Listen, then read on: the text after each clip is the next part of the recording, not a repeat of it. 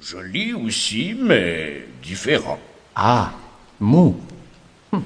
Le sapin sut que ce qu'il venait d'apprendre n'était pas extraordinaire. Vraiment, il n'avait rien de joli, et on le lui avait souvent fait comprendre.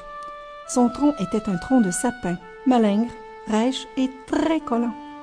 On ne s'était pas gêné de surcroît pour lui affirmer que son écorce était semblable à une peau de crocodile, en plus gluant. Ah, combien il aurait aimé voir ses branches s'élancer fièrement, voir avec arrogance vers le ciel comme celle des érables. Mais non, pas de chance. Elle retombait timidement vers le sol, et c'est ce qui expliquait qu'on lui avait dit qu'elle ressemblait à des balais de sorcières incapables de s'envoler et condamnées à balayer le sous-bois. Il savait bien que ses feuilles, pas plus grosses que des aiguilles, ne ressemblaient en rien aux jolies feuilles de l'érable, et il lui était arrivé d'être comparé à un hérisson et une autre fois à une pelote d'épingle.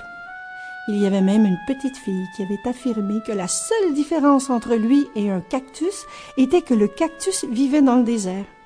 Et voilà qu'il venait d'apprendre que son bois était mou, alors qu'il avait jusqu'à maintenant ignoré que le bois puisse être mou. Le sapin avait de sérieuses difficultés à croire cette histoire de bois mou, parce que son tronc et ses branches s'étaient toujours tenus droits, sans se courber comme le faisaient les branches des érables. Le sapin réfléchissait encore à cette histoire de bois mou le jour où arriva une bande d'enfants agités qui se ruèrent en se tiraillant sur le seau suspendu à l'érable pour l'arracher du chalumeau. « Faites attention, mes petits, mes petits, oh. Tu es témoin, sapin. Il n'y a plus de respect, ni pour le travail de Nestor, ni pour mon pauvre petit tronc plein de boursouflures et de cicatrices. » Certains enfants affichèrent du dégoût en voyant que l'eau d'érable était sale et brouillée, pendant que d'autres, plus aventureux, en burent quelques timides gorchées. Le sapin, légèrement envieux de voir l'érable redevenue la star des enfants, agita une branche pour en faire tomber un cône qui alla se poser silencieusement et mollement à son pied. Aucun enfant ne le vit et le cône disparut dans la neige ouateuse. Le sapin agita vainement trois autres branches. Personne ne vint chercher de cône et le sapin continua d'espérer qu'un de ces jolis cônes se retrouvât un jour dans une de ces boîtes de trésors dont il avait si souvent entendu parler. La neige avait complètement disparu lorsque, un beau matin, le sapin fut éveillé par d'amusants tintements. Ding, plouc, tip, long, suivi de petits ricanements tout aigrelets. Aïe!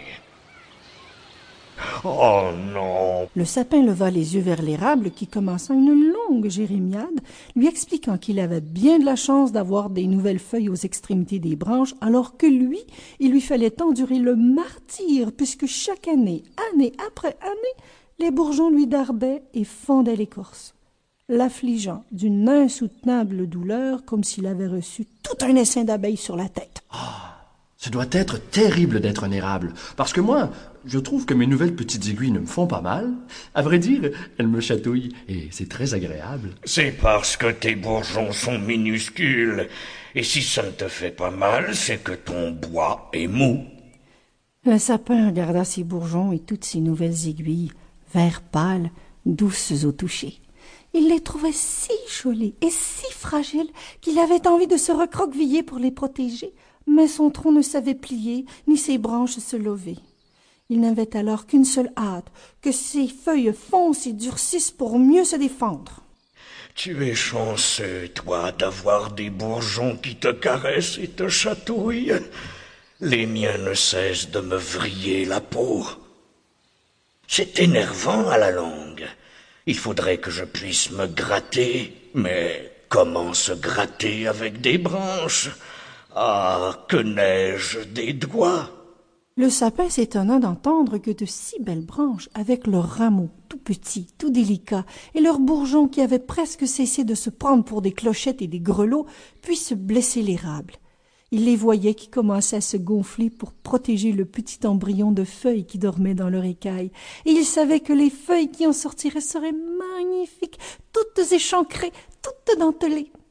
L'érable ne connaissait pas sa chance.